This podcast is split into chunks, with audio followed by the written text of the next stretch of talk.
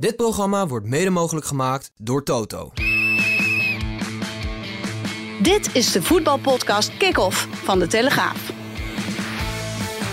Met chef voetbal Valentijn Driessen, Ajax-volger Mike Verwij en Pim CD.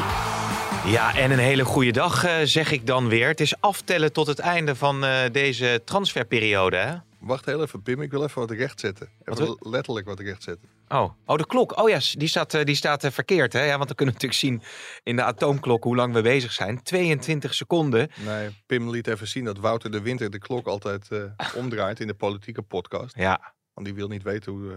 nee, die wil zich echt, echt alleen maar richten op, het, eh, op de boodschap die hij te vertellen heeft. ja, En de klok leidt af. maar weet hij dat hij langdradig is? Dat hij dan zenuwachtig wordt of zo? Nou. Die klok. Nou jongens, we zitten hier voor de voetbalpodcast Kick-Off. Hè? En niet voor het eh, politieke gepraat. Maar Mike, fijn dat je er weer bent. Op de plek waar normaal Valentijn Driessen zit. Want die zit weer op, achter zijn kunstgasveldje in Onsensdijk. Valentijn, je was, eh, je was nog onderweg hè? Hè? Voor zijn kunstgrasveld. Oh, voor zijn daarvoor. kunstgrasveld zit hij. Je, was nog Wat onder... zeg je? Wat, eh, je, je was nog onderweg. Heb je nog eh, heb je ja, geschaatst ja, ik was nog even onderweg, ja. ja. Ik had een andere afspraak, dus vandaar. Oké. En die liep iets uit. Maar iets, iets belangrijks voor, eh, voor deze voetbalpodcast? Nee, nee, nee, nee. nee. Oké, oké. niet, functioneringsgesprek. Geen functioneringsgesprek. Maar we zitten dus kort voor het einde van, eh, van deze transferperiode, Mike. Is het allemaal nog een beetje te behapstukken? Ja, het is eh, goed te behappen. Dat gaat goed. Het is, eh, het is druk, maar leuk druk. Als je dan eh, kunt meemaken dat voor het eerst een speler uit de Eredivisie 100 miljoen euro oplevert. Ja, dat is toch wel een bijzonder moment, denk ik. Ja, want Valentijn eventjes. Hè, op een gegeven moment hadden wij geloof ik vrijdag nog eh, een video opgenomen. Net van ja, eigenlijk kun je 90 miljoen euro misschien al niet weigeren. Maar ze hebben toch het onderste uit de kan weten te halen. Bij Ajax. Als je het onderste uit kan, dan had het misschien 150 of 135 miljoen geweest. Ja, Dat hebben ze geboden voor eh João Felix. Dus, dus ja, eh, eh, pak je dan het onderste uit de kan. Kijk, dit, dit zijn gewoon reguliere onderhandelingstactieken. Weten ongeveer. Kijk, op het moment dat bij- of Manchester United laat weten dat ze 135 miljoen voor een speler over ben je, hebben. ben je, een, checkie, ben je een checkie aan het rollen? Vroeg producer Hein zich af. Hè? nee, nee, nee ik, ik zit hier. Trek een zak chips open. Wat ben je aan het Ja. doen? Dus nee, nee, niks bijzonders. Maar eh, oh, dit hoorde je denk ik. Ja. En er ligt hier een plastic zak op tafel. Ja, dan ben ik even, die was ik eh, opzij aan het schuiven. Oké, Dat hoor je ook. oké, oké. Maar ehm, nee, en dat, ehm, dan weet je dat er veel geld in de markt is en dat eh, United veel geld te besteden heeft. Dus ja, dan is het logisch dat je niet de eerste keer ja zegt. Maar uiteindelijk moet je ja zeggen. Maar dat hebben we natuurlijk al een paar keer gezegd. Maar had jij er nog meer uit kunnen slepen dan, denk je? Tuurlijk. Ja? Ja, Voor hoeveel had jij hem dan laten gaan als je... 135. 135. ja, ja oké. Nou, prima. Maar Als dat het budget is wat er, eh, wat er voorhanden is, dan had je nog, eh, nog langer kunnen wachten. Nou, maar uiteindelijk moet je een keer ergens eh, genoegen meenemen. Dat begrijp Ja. ik ook wel. En eh, dat moet natuurlijk voor eh, woensdag of voor donderdag eh, gebeuren. ja, Ja. vooral omdat Ajax nog een vervanger moet halen. Maar wa- wat me wel opvalt. Kijk, Erik ten Hag wordt altijd eh, omschreven als een enorme tacticus. Maar als hij nu echt tactisch was geweest. Dan was hij gewoon net na zijn aanstelling was hij bij Ajax gekomen. Had hij gezegd, ik wil Anthony hebben. Dan was Anthony eerder gaan muiten. En dan denk ik dat hij hem wel veel goedkoper had gekregen Ja. voor deze 100 miljoen. Want aanvankelijk werd Maar misschien gezegd- wilde hij hem helemaal niet hebben, Mike. Nee, dat, dat, is, dat is dus misschien wel het verhaal. Dat hij niet de eerste keuze was bij Manchester United. Mm, mm. Dat was trouwens mijn eerste... Frenkie de Jong was natuurlijk, eh, eh, niet voor niets is het natuurlijk bijna de hele zomer gegaan over Frenkie de Jong en Manchester United.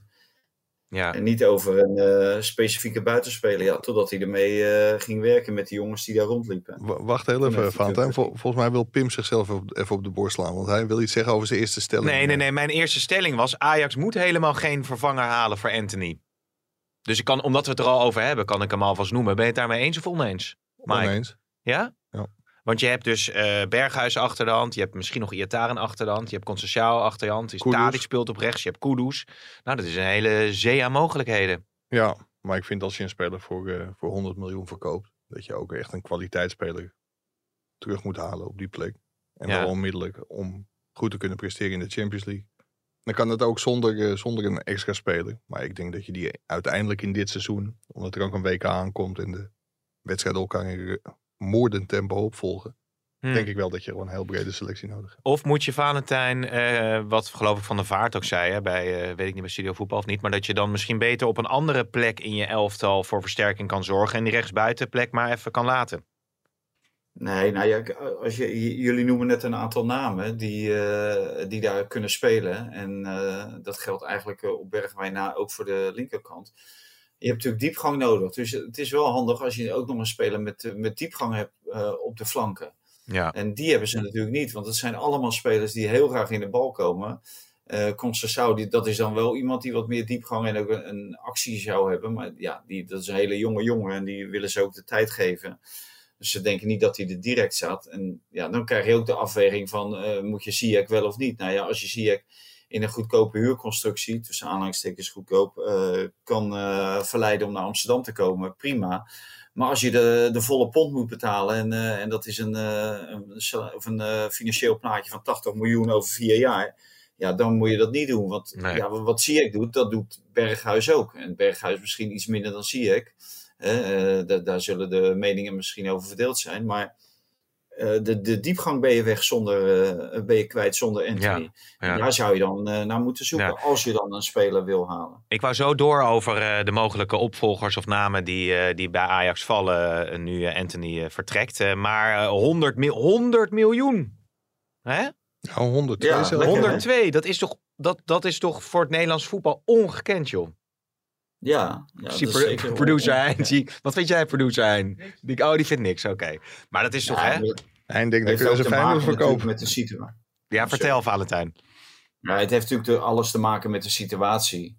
Uh, de situatie bij Manchester United. Uh, daar zit een Nederlandse trainer uh, die toevallig met deze Ajaxiet heeft gewerkt een jaar lang. Die, die waarschijnlijk beter kan inschatten wat hij gaat doen in de Premier League dan wij, omdat we er toch iets verder vanaf zitten ja, dat, dat, dat zijn uh, allerlei zaken die meespelen bij het besluit van Manchester United om 100 miljoen. Die twee wedstrijden die ze in het begin verliezen.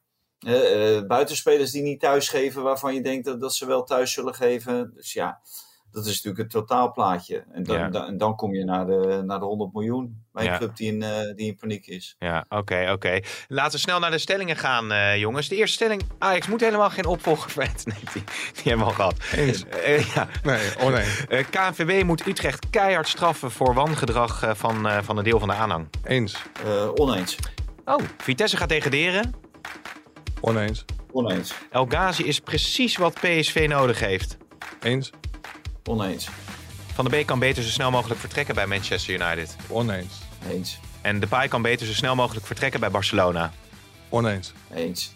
Hey, jullie zijn het helemaal niet met elkaar eens, nee, jongens. hebben we vandaag afgesproken. Hebben jullie dit met elkaar afgesproken? Laten we zullen we heel even James Lasser lekker ingooien, nu we toch wat buitenlandse stellingen uh, beter gepakt uh, hebben. Dat was toch wel Nederland? Nou ja, van de Beek en de Pai Nederlands, maar natuurlijk hech. Fijn zeg, hé.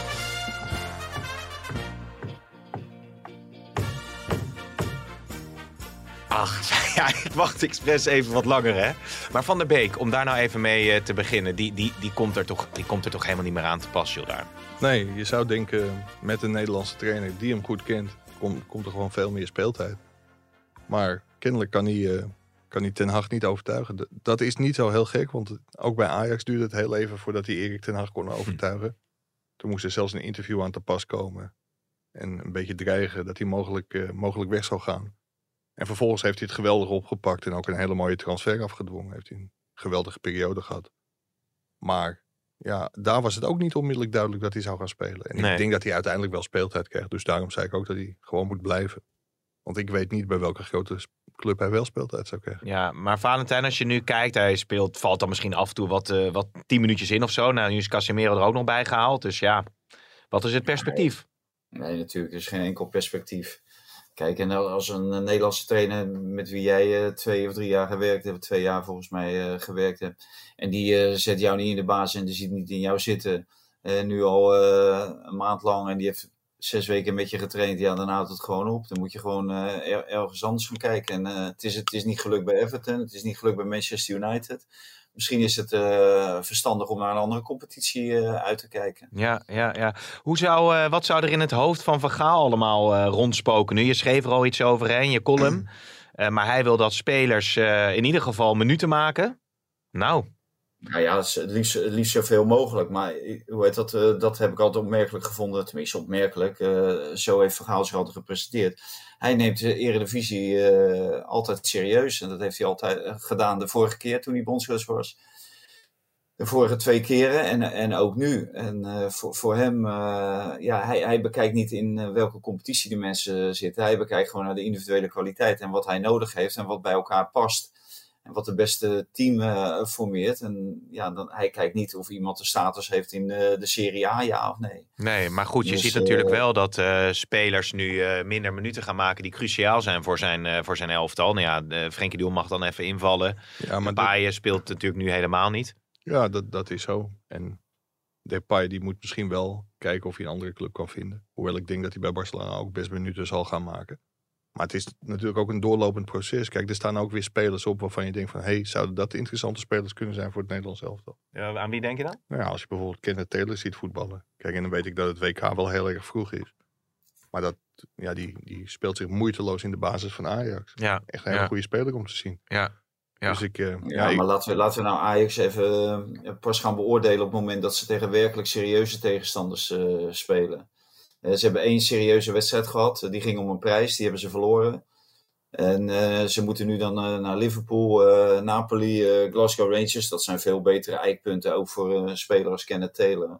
Veel betere eikpunten dan, dan Fortuna, Groningen, Sparta. Ja, Mike, wat wou je zeggen? Had je net een afspraak bij Kerstbeek, hoor Nee, ja, een sp mogelijke sponsor natuurlijk voor deze podcast. Ja, blijft, blijft een interessante optie. Maar ik heb het idee dat ze daar bij die augurkenfabrikant niet naar deze podcast uh, luisteren. In tegenstelling tot de sportwethouder van Amsterdam. Leuk dat je luistert. Hè? zeggen we dan altijd. Maar um, als, het, als het over. Vertel jij eens even over die sportwethouder. Want uh, hoe is het eigenlijk bevallen dat uh, zwemmen in dat slootwater? ja, het is gewoon ogen dicht en gaan. Weet je, dat is gewoon. Uh, nou, ik had mijn ogen wel open, maar ik bedoel meer. Het was gewoon op naar die finish. Ik heb wel best wel veel water ingeslikt, ja, maar ik, ik ben er nog. Ja, godverdamme. Ja. Een beetje net zoals je deze podcast presenteert. Ogen nou, dicht en gaan. Het schijnt dus zo te zijn, oren dicht te gaan is dat meer. Maar het schijnt dus zo te zijn dat bepaalde uh, woonboten nog niet aangesloten zijn op, uh, nee. op de riolering. Dus, ja, de, dus als je pech hebt, zie je gewoon een drol in, in de gracht te drijven. Maar ja, het is allemaal voor het goede doel, jongens. En er is geloof ik meer dan een miljoen euro uh, binnengehaald. En Natasja Vroger stond bij de finish me op te wachten. Geweldig. Dus dat zijn dan oh, toch... Ja? ja, was schitterend. Voor een interviewtje. Nee gewoon, om, nee, gewoon echt om me te troosten. Ja, dat, om er nou, ik weet dat we in deze podcast nou niet van de emoties zijn. Maar als je dan voor ALS uh, dat stuk door de grachten zwemt. Dan heb je die sportbeleving. En dan komt het natuurlijk toch ook allemaal weer dichterbij. Wat je allemaal zelf als uh, kind van je vader hebt meegemaakt. En uh, ja, laat Natasja Vroger nou net iemand zijn. Die natuurlijk altijd oog heeft voor voor de emoties van de ander. Dus, dus ik, ik heb gewoon bij, op de schouder van Natas heb ik gewoon even uit kunnen, kunnen huilen. Nou ja, viel ook wel weer mee. Waar, waar kunnen we dat zien? Nee, dat is allemaal nergens te zien, joh. Nee, nee, nee. Want die, nergens te zien. Nou, dus, uh... nou, bij Hart van Nederland is, is daar iets van te zien. Daar heb ik een interviewtje gegeven. Ja, dat klopt. Maar ja? goed, ja, zeker, joh. Maar dat allemaal uh, geheel uh, terzijde, zeg ik nou, dan. Van Nederland, dat is SBS 6. Ja, was gisteren. is dat RTL? Nee, was gisteren. Was gisteren maar nu, nu even serieus nodig. Ik vind het echt geweldig dat je dat doet. Want het is natuurlijk voor een heel goed doel. Ja, ALS. Ja, nee, zeker. En het was ook mooi om te doen. En het is ook een, een heel uh, bijzonder evenement. Ook omdat uh, ja, alle patiënten en naasten. En uh, Marikarma Oudendijk, die was daar ook. Nou, die doet al heel lang mee als, als vrijwilliger. Maar die hoort dan net, geloof ik, dat haar broer, zeg ik, uit mijn hoofd ALS heeft. Dus dat, dat, dat is allemaal wel, ja, wel, wel heel, heel emotioneel om mee te maken. Maar um, de paai, hè, als we het daarover hebben. Is dat dan toch geen optie om die proberen naar de Eredivisie te lokken? Ondanks zijn hoge salariseisen. Nou ja, dat zeg je het al, denk ik. Ja. Dat is gewoon de salarissen die er in zulke competities worden betaald. Die zijn gewoon niet op te brengen voor de Nederlandse club. Kijk, als je nog even dat voorbeeld Sier neemt. Als Ajax hem dan zou moeten kopen. Inmiddels is die vraagprijs aanvankelijk willen ze 40 miljoen. Maar het, blijkt dat ze nu ook wel genoegen nemen met 25 of 30. Oh. Maar dan nog, als jij hem gewoon vier of vijf jaar aan je wil binden. Hij heeft ook geen restwaarde, want hij is al op leeftijd. En je moet hem 10 miljoen per jaar gaan betalen. Ja, dan is dat gewoon een projectje van 80 miljoen. Ja. Ja, daar gaat geen club in Nederland aan beginnen. Daar wil ik graag over door. Maar de, de, om nog even Valentijns ja. antwoord op de paai. Zou, zou je ook niet met, met de paai een, een huurconstructie voor een jaar bijvoorbeeld kunnen, kunnen bedenken? Want dan lo, loopt zijn contract dan al af? Als, als hij daarvoor open staat. Alleen, uh, ja, de paai, uh, dan uh, zou hij bijvoorbeeld ook bij PSV, hè, als Gakpo weggaat, daar, daar kan hij aan die kant spelen. Hij kan in de spits spelen. Dus voor PSV zou het natuurlijk een prima optie zijn. Want PSV heeft nu, eh, we hebben gezien, Luc de Jong valt weg. En dan eh, is eh Saibari is, de eerste alternatief. En tweede Carlos Vinicius. En nummer drie, dat is Jorbe Vertessen. En dan zegt PSV, ja, we hebben genoeg spitsen. Ja, je hebt inderdaad genoeg spitsen. Je hebt alleen geen kwaliteit Nee. achter de Jong. Dat is toch een, toch een probleem voor een club als PSV. Dus ja, daar zou die natuurlijk prima kunnen passen als ze die kunnen huren. Dan, dan moet PSV daar niet over twijfelen. Bij Ajax denk ik dat het wat minder is. Eh, die, die, eh, die hebben een, eh, een- een prima spits. Die hebben eigenlijk ook een tweede spits. Hè, want Tadic kan eventueel ook nog in de spits spelen. En Luca, En hè? bij Ajax zou die meer aan de rechterkant moeten voetballen. Terwijl zijn, eh, zijn kwaliteiten liggen natuurlijk meer vanaf links dan Ja. vanaf rechts. Ja. Dus Mike? Wou, wou, wou je daarop aan, eh, aanhaken? Nou, dat, dat PSV geen kwaliteit heeft in de spits ben ik het niet helemaal mee eens. Want ik vind Sabari best een aardige, aardige voetballer. Alleen, ja, het is geen Luc de Jong. Ik denk dat je dat bedoelt. Ja. Ja, maar goed, eh, het zou voor de paai... Want loopt zijn contract aan het einde van dit seizoen eh, eh, af of loopt het nog langer door? Of weten we dat niet? Nou, eh? loopt, loopt volgens mij nog langer door. nog Maar langer Kijk door. even naar produciegeheim. Moeten we even, gaan we even opzoeken. Maar dan zou het in die zin nog interessant kunnen zijn om een heel mooi jaar bij PSV te draaien. En dan misschien na dit seizoen eh, een volgende stap in een, eh, in een carrière eh, te maken. Maar ja, goed. maar ja, bij PSV draai je natuurlijk mee in de Europa League.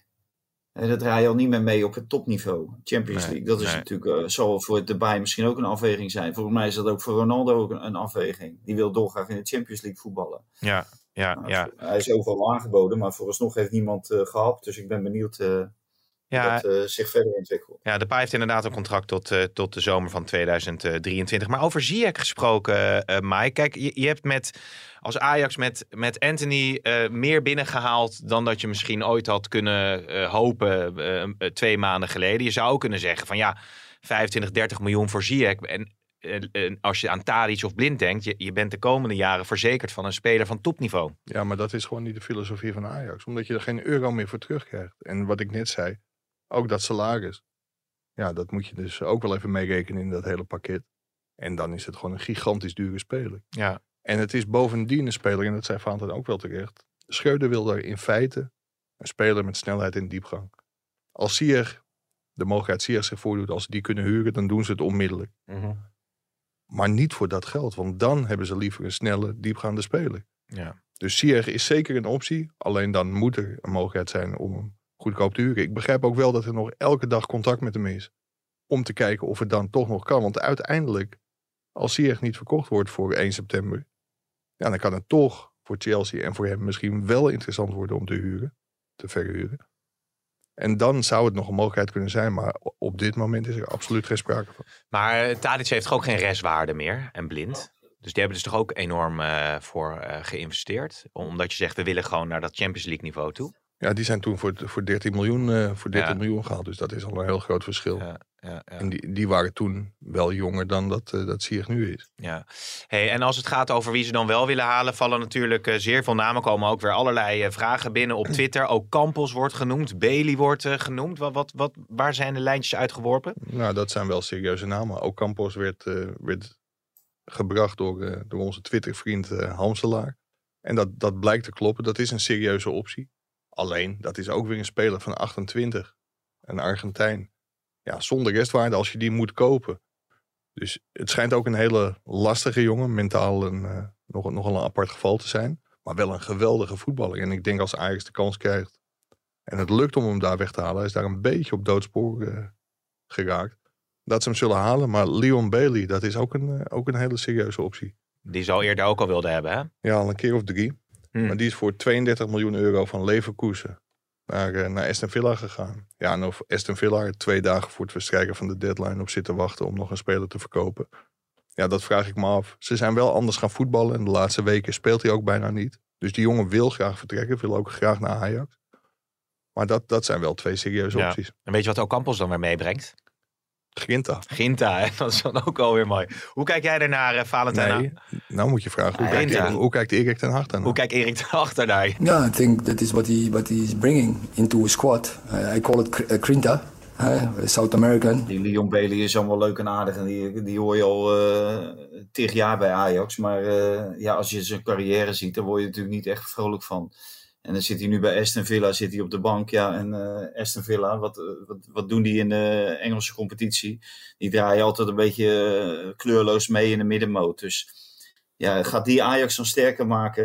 Ja, Ja, ik ben ook, ja. als, als je echt geld uitgeeft, moet je gewoon iemand halen die jou ook sterker maakt. En Ja, maar ja, dat, dat is hij volgens mij niet. Ik- En eh, ja, die Argentijn, die, die maakte eh, altijd wel indruk bij Sevilla. Maar ja, waarom, waarom mag die weg? Eh, Se- Sevilla, dat is Ja. eigenlijk eh Maar ja, het weet je- prototype weet eh, van een Europa League club. Ja, maar Valentijn, je kunt toch spelers weer helemaal eh, eh, laten opleven door ze naar de eredivisie te halen. En hier komt dan toch weer dat, dat maximale eruit hè, in het attractieve ja, voetbal. In, ja, ja, in de eredivisie wel. Dat zien we bij Bergwijn. Maar op Champions League niveau moet ik het allemaal nog even zien. Ja, maar ook je- ook eh, voor Bergwijn. Maar, maar zeker voor dit soort eh, Ja, jongens. ja. Ik moet jullie even onder, ik moet jullie, hebben laten zien. ik moet jullie echt onderbreken, want we hebben namelijk iemand nog niet ingebeld. En dat is namelijk de chef van eh, de Telesport-redactie, Marcel van der Kraan. Die was eigenlijk te druk vandaag, maar ik heb hem op zijn hart gedrukt dat er zoveel fans zijn die niet zonder zijn expertise kunnen. En die graag de Ten Hag jingle willen horen van producer Hein Keizer. Dus we gaan nu even Marcel eh, inbellen voor het laatste nieuws eh, vanuit eh, eh, United. krijg jij betaald voor elke keer dat je de naam van Hein noemt, of niet? Producer Hein. Ja? Ja, Keizer. ik ben gewoon blij dat hij er weer zit. Hartstikke leuk. Hey, I feel quite well. Uh, I feel welcome. Yeah, this is my home. We give too, too easy balls away. It ain't over till, till, till it's over. He's crazy. Hey. Nou Marcel, fijn dat je er bent. Ja, je bent hartstikke druk, maar eh, je maakt nog even tijd natuurlijk voor je favoriete podcast. Eh, Heb je wel kunnen ontbijten? Ja, ik heb een bord Grinta op. Ja. Uh, Jezus. Lisandro Martinez elke ochtend. hè. Ja, ja, ja, heel goed. Uitstekend. Ja, Marcel, we moeten je toch even spreken. Ja, het is Hosanna, hè? Bij Manchester, of niet? Ja, de, de vlag hangen uit op Old Trafford. eh. Het ontvangstcomité staat klaar. Eh, de supporters zijn euforisch. En nu moet hij het alleen nog gaan waarmaken. Want er zijn ook supporters die zeggen... ja, hij heeft nog nooit meer, eh, meer dan 10 goals gemaakt in de Mickey Mouse League. Dus laat het nu maar zien. Ja, precies. Maar Southampton uit, ja, je moet hem maar pakken, hè? Ja, kijk, eh, ik, ik had het natuurlijk over Anthony, hè? daar hadden we het over. Of had jij het alleen maar over eh, Erik ten Hag, die eh, weer gewonnen heeft? Nee, we komen zo op Anthony te spreken ook. Maar we hebben al een klein beetje voorwerk eh, gedaan. Maar eh, ik dacht, we beginnen even met het afgelopen weekend. Want ze hadden geloof ik negen uit wel eens niet meer gewonnen of zo? Nou, sinds februari niet meer. Dus eh, in dat opzicht eh, is er ook wel een eh, beetje tevredenheid bij de fans. Dat het misschien niet alleen maar tegen Liverpool kan. Maar heeft Nee. een ontzettend lange weg te gaan. Hè. Ja, duidelijk, duidelijk. hey, maar Anthony inderdaad. Ja, hier is, wordt, slaat iedereen natuurlijk toch een beetje stijl achterover. Voor die 102 miljoen is het? Dat is het bedrag wat met de bonussen volgens eh, de, iedereen in Manchester ook. En eh, zoals Mike ook eh, heeft gerapporteerd in het weekend. eh, ja, uitgekeerd gaat worden. En ach, in elke deal zitten tegenwoordig wel een paar miljoen bonussen. Want Louis Sinisterra zag ik scoren en assist geven van de week. Maar Ja. daar eh Feyenoord 25 miljoen van binnen. Maar er komen er nog 5 miljoen bonussen bij. Die die dus wel zal binnenhalen als ik zag hoe die begon deze week. En, en dan komt er nog een stukje eh, in de toekomst bij. Dus ja, dat gaat ook ver over de 30 heen. Mhm. Maar niet in verhouding met wat Ajax gaat incasseren. Nee, en wat, wat, wat, hoe ziet het eh, de week eruit nu voor, eh, voor Anthony? Wanneer kunnen we hem eh, verwachten? En alle beelden en foto's en noem het maar. Nou, ik denk dat hij heel snel gepresenteerd gaat worden. Dus hij zal waarschijnlijk morgen al door, de, door de media belaagd worden. En misschien zelfs vandaag als hij in beeld komt bij de fotografen als hij landt. Maar dat zal over het algemeen met dit soort jongens met een privéjet gebeuren. En dan, eh, dan komen ze in een eh, busje. En dan moet je weten, is er ook op eh, het trainingscomplex... waar dan een, de- een deel van de medische keuring plaats heeft en in het ziekenhuis. Het is heel grappig. De supporters stonden heel lang, jarenlang aan de voorkant. En die zagen zo weinig spelers binnenkomen. Maar er is dus een weggetje gemaakt aan de achterkant van het complex. Moet je je voorstellen, net als bij de, de toekomst. Dat er, als je van de, weg, van de grote weg afkomt, kan je het complex op. Ja. Er is dus ook nog een, speciaal weggetje aangelegd. Waar de spelers morgens vroeg naartoe kunnen rijden. Zodat ze door niemand gezien worden. En heel makkelijk kunnen binnenkomen op het complex. Met al die Fer- Ferraris, Rolls Royces. eh, nou ja, noem al die dure merken maar op. Want er staat het hele parkeerterrein mee vol, zag ik ook vorige week weer. Ja, mooi, mooi. Hey, Paul Scholes had trouwens gezegd van ja, die Anthony hè, bij Ajax allemaal wel een aardige club. Maar nu kan die naar een echte voetbalclub, hè, United. En hij had volgens mij ook nog wel, eh, de- en daar ben ik vooral eh, benieuwd naar. eh, nou ja, wat, is een beetje het gevoel? Want hij moet het ook nog maar laten zien, hè?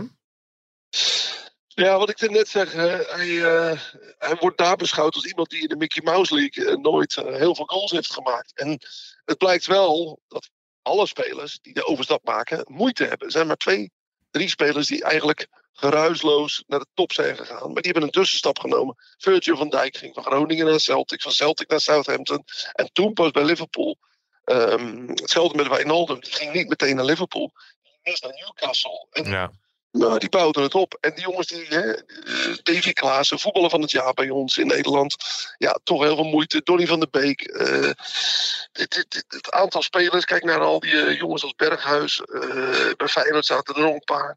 Jan Maat. Niemand dringt zomaar door tot de top van de Premier League. Nee, nee, nee, precies. Dus dat is allemaal eh, wel eh, de vraag hoe dat eh, verder gaat eh, aflopen. Ja, wat, wat wel volgens mij in het voordeel van, van Anthony pleit, Marcel. Er zijn ook heel veel Zuid-Amerikanen die naar Europa komen. En echt wel, nou, daar was Neres een voorbeeld van. Heel lang nodig hebben om te acclimatiseren. Maar Anthony stond er vrijwel direct. En dat lijkt ook wel een beetje in zijn karakter te zitten. Het is een enorme straatvechter. Dus misschien dat hem dat ook wel gaat helpen bij Manchester Nou, United. Wat hem natuurlijk ook gaat helpen is de aanwezigheid, denk ik, van eh Ten Hag in de eerste plaats. Maar ook eh, andere Portugees sprekenden. Eh, dat is als hij in een eh, omgeving komt, in een kleedkamer, waar een deel van de spelersgroep gewoon in Portugees eh, communiceert. Dat Mhm. helpt. En dan hebben we ook nog Mitchell van der Gaag. Kijk, dus iedereen vergeet waarom Mitchell van der Gaag is meegenomen. Omdat het een jongen is die zes talen spreekt. En die heel goed aanvoelt dat hij op de achtergrond een grote rol kan vervullen. Ja. En bij al die spelers, die, ja, die, die, die hoort wat er gezegd wordt. Die weten, eh, Cristiano Ronaldo hoeft niet achter de rug van Erik ten Hag een grap te maken eh, over, over, zijn, over zijn kale kop. Want die hoort van de graag meteen. En de hele de vibe in een kleedkamer is toch vaak zo dat je als trainer een beetje moet weten wat er onder je spelers leeft. En daar is eh, Van der Gaag natuurlijk wel heel goed voor. Ja, heel benieuwd hoe dat eh, verder gaat. Wil jij nog iets eh, over het eh, Britse voetbal? Of wou je nog even, ik wou nog even Feyenoord ook beet eh, pakken. Eh, Mike. Eh, Suarez was overigens ook nog een speler die natuurlijk aan kon haken bij dat topniveau hè, van Liverpool vanuit, eh, vanuit Amsterdam. Ja, eh, maar dat, dat, je praat wel over de gifkikkers. Hè? Eh, kijk, Martinez is een gifkikker. eh Suarez was dat. En ehm, het karakter van Anthony zal ook echt naar boven moeten komen. Het is een jongen die natuurlijk uit eh, nou, de favela's, of in ieder geval uit de mindere wijken van Brazilië komt. Ja. En over het algemeen weten die zich wel, eh, ja, die weten wel raad met eh, de, de harde mannetjes in het Engelse voetbal. Ja, je ziet het ook de manier waarop ze hun transfer afdwingen. Martinez die heeft echt keihard met zijn vuist op tafel geslagen. Waar Gerry Hamstra zich, zich echt een ongeluk van, van schrok. Die dacht van wow, ja, Ja. hier moet je geen, geen ruzie, geen ruzie mee krijgen. Ja. Ja, en, Anthony, en Anthony Anthony sloeg, eh, sloeg bijna met zijn vuist in het gezicht van de directie, volgens mij. Ja, precies. Hey, ehm, eventjes naar... eh, Ja, nou, nou, ja, nog één ding dan? Je, je vroeg of we nog wat wilden weten over het Engels voetbal. Ja? Ik, ik heb niet alles kunnen zien, omdat het ja, best wel een druk weekend was. Maar Kenny Tete bij, bij Fulham, dat is toch ook wel een mooi verhaal... dat hij gewoon moeiteloos meespeelt in de Premier League. Eh, die, die speelde tegen Arsenal, eh Marcel. Ja, ja, ah, kijk, bij dat soort clubs moet je ook eigenlijk zitten als je uit Nederland komt. En eh, daar kun je opvallen. En alleen de, de, de, de, wereldtoppers, eh, de, de, de absolute sterren van het Nederlands elftal en zo, die kunnen bij de, de top 5 opvallen. Dus dat is inderdaad maar voor een weinig eh, een klein ploegje weggelegd. Ja. Eh, van, van Persie, van Nistelrooy, eh, Stam, eh, van de Sar. eh, ja, dat soort jongens. Ja. Wijnaldum, Van Dijk. Hey, en eh, als we het over Feyenoord hebben, daar was jij eh, bij eh, zaterdag tegen Emmen. Het was een beetje de wedstrijd van de nieuwkomers. Hè? Ze, hebben, ze hebben indruk gemaakt, hun doelpuntjes kunnen maken. Onder andere Timber scoorde. Ja, ik, het is een beetje volgens mij een, een, een vraag waar ik het antwoord al weet. Maar wie viel jou het meest positief op daar in de Kuip? Nou, David Hansko natuurlijk, omdat hij eh, eigenlijk met eh, een soort mes tussen zijn tanden speelde. In zijn allereerste wedstrijd scoorde en liet zien dat hij ook heel goed kan voetballen. En ja, als je die combinatie hebt bij het legioen, dan doe je het al heel gauw goed. Hè. Dan, eh, het, het moet niet alleen maar hard werken zijn. Je zag dat prachtige spandoek voor Jens Torenstra. Kracht, passie, strijd. En dan de, die Torenstra met een mooie afbeelding erop. Alleen, dat is wel een beetje wat mensen als Wim Jans eh, vroeger al zeiden. Je moet niet alleen bij Feyenoord komen omdat je passie en strijd hebt. Je moet ook voetbal kunnen toevoegen. En dat is ook waar Arne Slot naar op zoek is. Ja, Arnees Ja, trouwens, maar- sorry ja. Nee, wat, wat dat betreft is Quinten Timber natuurlijk ook wel een, eh, wel een schot in de roos. Eh, Die heeft ook geen last van kuipvrees. Eh goede voetballer, Marcel. En Timber was fantastisch. En eh, ik denk dat hij alleen nog maar beter gaat worden. En is natuurlijk in de smaak gevallen. Omdat hij heel duidelijk heeft laten merken dat hij alleen maar naar Feyenoord wilde. Had daar zijn roes al liggen. Omdat hij daar in de opleiding zat. Nou, zijn broer doet het goed bij Ajax. En eh, ik vind het alleen maar geweldig dat je eh, je eigen pad durft te kiezen. En als hij nou ook zijn eh, scorend vermogen nog wat kan opkrikken. dan wordt dat echt een, een topspeler. Ja, Ja, heeft hij, heeft hij zaterdag een begin meegemaakt. hè?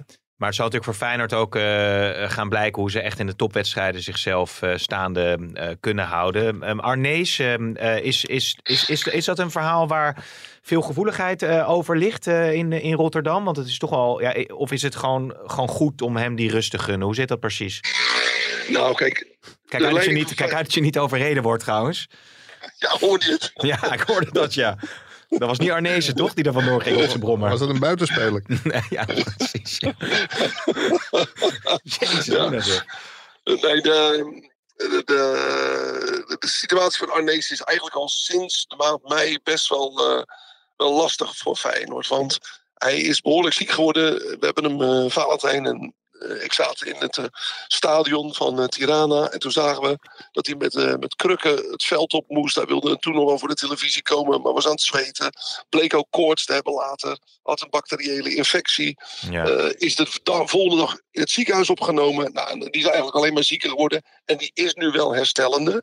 Maar Feyenoord zegt, eh, we gaan nog maanden nodig hebben voor zijn herstel, voordat hij weer 100% inzetbaar is. Hij heeft een aflopend contract, wordt 66 jaar komende maand. Dus zij, eh, zij moeten te- verder kijken. Hè. Eh, er is heel veel gebeurd in de transferwindow. Zoveel dat ze de komende transferwindow eigenlijk bijna niets hoeven te doen.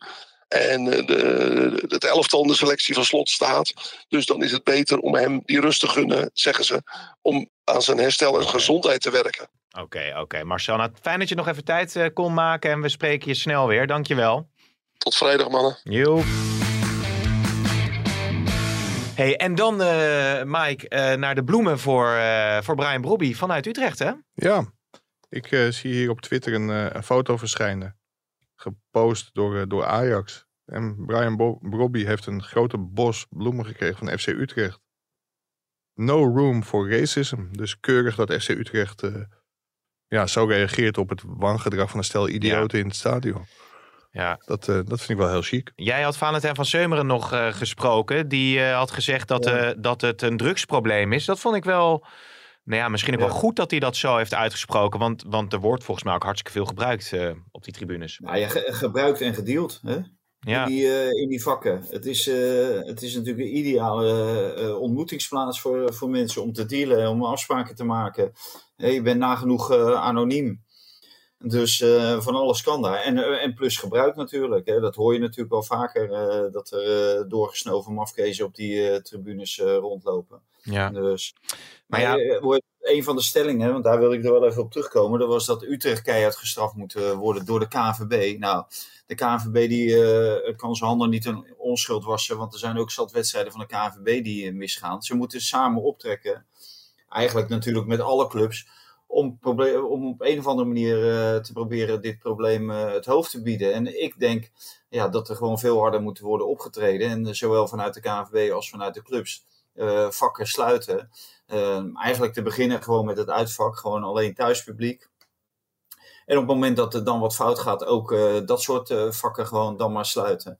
Ja, maar wat, wat had het uitpubliek hiermee te maken? Ah, het, het, heeft natuurlijk weinig zin als uh, de KNVB Utrecht uh, een, een, half miljoen euro boete oplegt, omdat dit is gebeurd. Nee, maar waarom zou je, uit, waarom zou je uitsupporter, of bedoel je dat dan Utrecht niet meer naar uitwedstrijden mogen? Of wat, wat, wat bedoel je? Ja, ja, ja, ja. Nee, nee, ik ben sowieso voor een verbod op uitsupporters. Dan, uh, het, dat, dan scheelt dat de gemeenschap een hele hoop geld iedere week. Want er is veel minder uh, politie nodig, veel minder beveiliging, minder stewards, uh, van alles en nog wat. Dat is een enorme bezuinigingsoperatie. En uh, de sfeer die ze brengen, die kan mij gestolen worden. Zeker als je dan hoort wat, wat de PSV-supporters dan weer bij uh, de Johan hebben laten horen.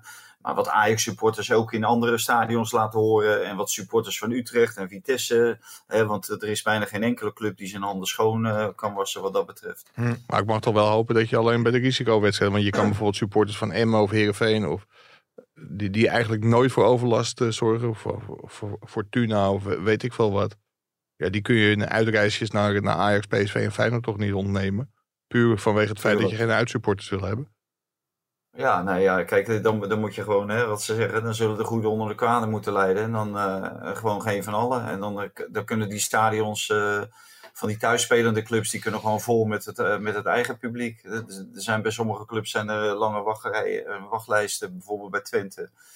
Nou, dan kunnen daar uh, 2000 mensen van FC Twente kunnen in dat vak in plaats van uh, 200 van Emmen. Ja, ja. Hey, ik, ja? Ik, ik, denk ook wel dat er een rol is weggelegd voor, uh, voor justitie. Want als je ziet wat, wat Henk Vrezen gisteren volgens mij terecht zei. Ik vond het wel ook heel mooi dat hij zei van, uh, nou ja, als iemand naar mij toe apengeluiden zou maken, dan zou ik hem echt recht in zijn gezicht uitlachen. Want ja, als je dat als volwassene doet, dan... ja. En dat, dat zit echt in je hart, dat racisme, dan heb je echt hulp nodig ik vond wel mooi hoe hij ermee omging. En dat hij het ook goed vond dat Bobby zich ook niet liet afleiden en gewoon doorvoetbalde. En ik weet niet of dat, dat de manier is. Ik denk het wel. Dat je, maar justitie moet natuurlijk gewoon keihard ingrijpen. En dat was ook wel een frustratie van Henk Vrezer. Dat die gasten die komen vaak weg met een taakstrafje. Die gaan een middagje schoffelen en die gaan gewoon de, ja. volgende week weer apengeluiden maken. Ja, dat, dat, nou, dat uh, ik, ik, ik begrijp de reactie van Vrezer wel. En ook die van Bobby, die begrijp ik wel. Alleen los je daar niks mee op. Uh, en en uh, dat is het punt. Uh, individueel kan je er zo, zo in staan als het jezelf betreft. de ene gaat er makkelijker mee om dan de ander, maar mm. dat lost niets op. En je moet toch proberen om te kijken naar een oplossing voor het probleem. Ja. En dan, dan hoor je dit wel aan de kaak te stellen. dat het ze persoonlijk misschien niet raakt, prima, maar anderen raakt het waarschijnlijk wel. En daar moet je een oplossing voor zien te vinden. Ja. Ik, vind, ik, ik, begrijp Robbie best en dat hij ook lachte, want ze gaan met 2-0 de deur uit. Drie punten zitten in de pocket. En over een jaar zien we jullie wel weer. Natuurlijk uh, kan je er zo in staan. En dat is ook waarschijnlijk een soort zelfbescherming. Maar dat betekent niet dat, uh, dat we er uh, zomaar vanaf kunnen komen. Nee, als, het over het, oh, oh, als het over het voetbal hebben. Hè? Je had ook dat interview met de Van Seumeren gehad. nou ja, Utrecht stond best op scherp voor die wedstrijd nou, ik heb nou, hoeveel, hoeveel, kansen hebben ze überhaupt gehad? Maar wat ik me met name afvroeg, want nu hebben ze dan uh, Kleiber uh, weer binnengehaald. Ze hebben natuurlijk Dos binnengehaald, ze hebben Toornstra binnengehaald. Is dat de categorie spelers die Utrecht uh, er bovenop gaat helpen, Valentijn? Ja, als, als, als, je het mij vraagt, kijk, ik was verschrikkelijk teleurgesteld in SC Utrecht. ik ben bij Frans Verseumeren geweest en toen ik daar de deur uit ging, toen wilde ik het veld oprennen om, om Ajax een lesje te leren. En vervolgens zie ik SC Utrecht het veld op als een stelletje uh, timide schoolelftal. Dus ja, wat, wat, wat, wat, wat is daar in, in, in godsnaam gebeurd? Het lijkt erop dat uh, beter Frans Verseumeren de, de bespreking kan doen dan Henk Vrezen. Want hmm. ja, de, de straalde gewoon helemaal niets uit. Nee. Nou, nou, nou had Ajax al een makkelijke middag. We grijpen ze bij de keel en we, gaan, we gaan er ook en erover. Ja. Nou had Ajax al een makkelijke middag, maar ik denk dat het nog een stukje makkelijker was geworden als jij wel dat veld in was gekend, uh, van. Ja, ja want, dat denk ik ook, ja. want jij zei uh, dat hij 4-3-3 uh, zou gaan spelen en geen 5-3-2 of 3-5-2. Hoe pakte dat uiteindelijk uit op het veld? Nou ja, alles hangt natuurlijk ook met de instelling van spelers uh, ja. samen. Nou, en, en deze spelers die lieten niet zien dat zij door het vuur wilden gaan om, om het Ajax moeilijk te maken. In nee. de tweede helft zag je wat, wat, wat overtredingen waarvan je kon denken van nou net, net over of net, net op het randje. Maar, maar ja, toen stond het al 2-0. Ja. Was het al verdronken. Het was uh, niet veel. Uh, we gaan uh, nog wat kleine dingetjes beet pakken. En dan gaan we rustig richting een afronding. Gakbo, nou ja, iedereen lyrisch over zijn goede performance tegen, tegen Excelsior. Veerman ook. Ja, wie zijn dat dan? Wie zijn, wie zijn er lyrisch dan? Ja, ik, ik, ik, ik, ik, ik uh, zag je het kijkt naar mij. Ik zag het op, nee, op Studio Sport. Zag ik het nog terug. Dat, dat hij zo goed ja, had uh, gespeeld. Excelsior, jongens. Kom op. Die, die club die is gewoon ook uh, achtste geëindigd in de eerste divisie. Die zijn nu gepromoveerd. Die winnen toevallig twee keer. Ja. per ongeluk. Nee, dat, ik wist... dat was dan de Ik de wist toppen, vorige week had dat de toppen geweest. Nummer 1 tegen nummer 2. Hey. Allebei eh, ongeslagen. Ik zit te denken, Maar- ik zit te denken, Valentijn. Stop even, want we hadden toch een nieuwe rubriek, het compliment van Driessen of het positieve van Driessen. Ik denk dat het daar, daar nu tijd voor is. Wa- Wat viel jou in positieve zin op afgelopen weekend? Dirk uit. Ah, 4-0. Ja. Tegen eh, een elf, elftal met 15, 16-jarigen uit Amsterdam. Oké, nou uitstekend. Dat was toch, we, we zaten hier in die studio helemaal van, nou nu komt er toch iets positiefs. Maar goed, je was eventjes twee, eh, Twee seconden, twee seconden positief. positief, dus dat uh, hartstikke mooi. Maar Gakpo, eh, om dat even af te maken, eh, eh, blijft hij of vertrekt hij? Wat, wat is nu de laatste stand van zaken? Ja, dat is wel een hele moeilijke. Hij laat in ieder geval zelf de ruimte om, om nog te vertrekken. Hij zegt dat niet alleen Manchester United geïnteresseerd is, maar ook nog anderen. Ja, en PSV, eh, wat ik uit het stuk van collega Jeroen Kapteins begreep, zit daar toch wel mee in zijn maag. Ja, hoe langer dat duurt en hoe dichter het bij die transfer deadline komt, hoe moeilijker het wordt om nog, eh, nog spelers aan te Ja. trekken als vervangers. Nou begreep ik ook wel dat er op diverse borden wordt geschaakt voor het geval dat Gakpo vertrekt. Maar ja, dat, ja, ik denk dat je op een gegeven moment ook kunt zeggen van nu is het mooi geweest en nu ga je niet meer weg. Ja, ja en, en El, El Ghazi is wel eh, zeker binnen voor PSV. Nee, dat, dat is het nog niet. PSV heeft wel een akkoord met, eh, met Aston Villa over de transfersom van 2,5 miljoen euro. Die kan bij een kampioenschap of meerdere kampioenschappen van PSV oplopen tot 3 miljoen. Alleen dat is een hoger bedrag dan PSV had gehoopt. Ze hebben in eerste instantie gevraagd of ze hem gratis konden overnemen. Nou ja, dat was Aston Villa te gortig. Alleen ja, nu moeten ze nog met El Ghazi eh, uitkomen. En we hebben het er al bij Ziyech over gehad, bij Memphis over gehad. Ja, die jongens hebben salarissen die in Nederland gewoon niet te betalen zijn. Dus wie er water bij de wijn doet, weet ik niet. Maar da- daar is echt nog wel, eh, wel iets, eh, iets te doen. Ja, Want ja. het is nog geen uitgemaakte zaak dat het doorgaat. En Valentijn, ik vul hem even van tevoren al een beetje in. Hij heeft het allemaal niet overal laten zien in Engeland. Maar het is een speler die op die rechterkant bij PSV toch prima van waarde kan zijn. Ja, dat, dat wel, ja. Maar de, de, de stelling was natuurlijk, eh, die was iets anders. En Ja. eh, heeft PSV hem nodig, meen ik. En eh, dan denk ik, ja, PSV heeft eerder een spits nodig. Ja. Een pure spits dan, eh, dan een eh, rechtsbuiten. Maar ja, als, als eh, El Ghazi zijn oude vorm te pakken krijgt, dan, dan kan hij best een versterking zijn. Maar ja, hij speelt bij Aston Villa niet. En Leon Bailey, die zit op de bank daar. Ja, zijn dat op dat moment de versterkingen die je als club wil? En gaan zij jou ook sterker maken internationaal? Ja, ja. Maar wat Mike wel terecht wel vaker opmerkt, het wordt natuurlijk een enorm druk eh, eh, programma de komende maanden, ook met het WK.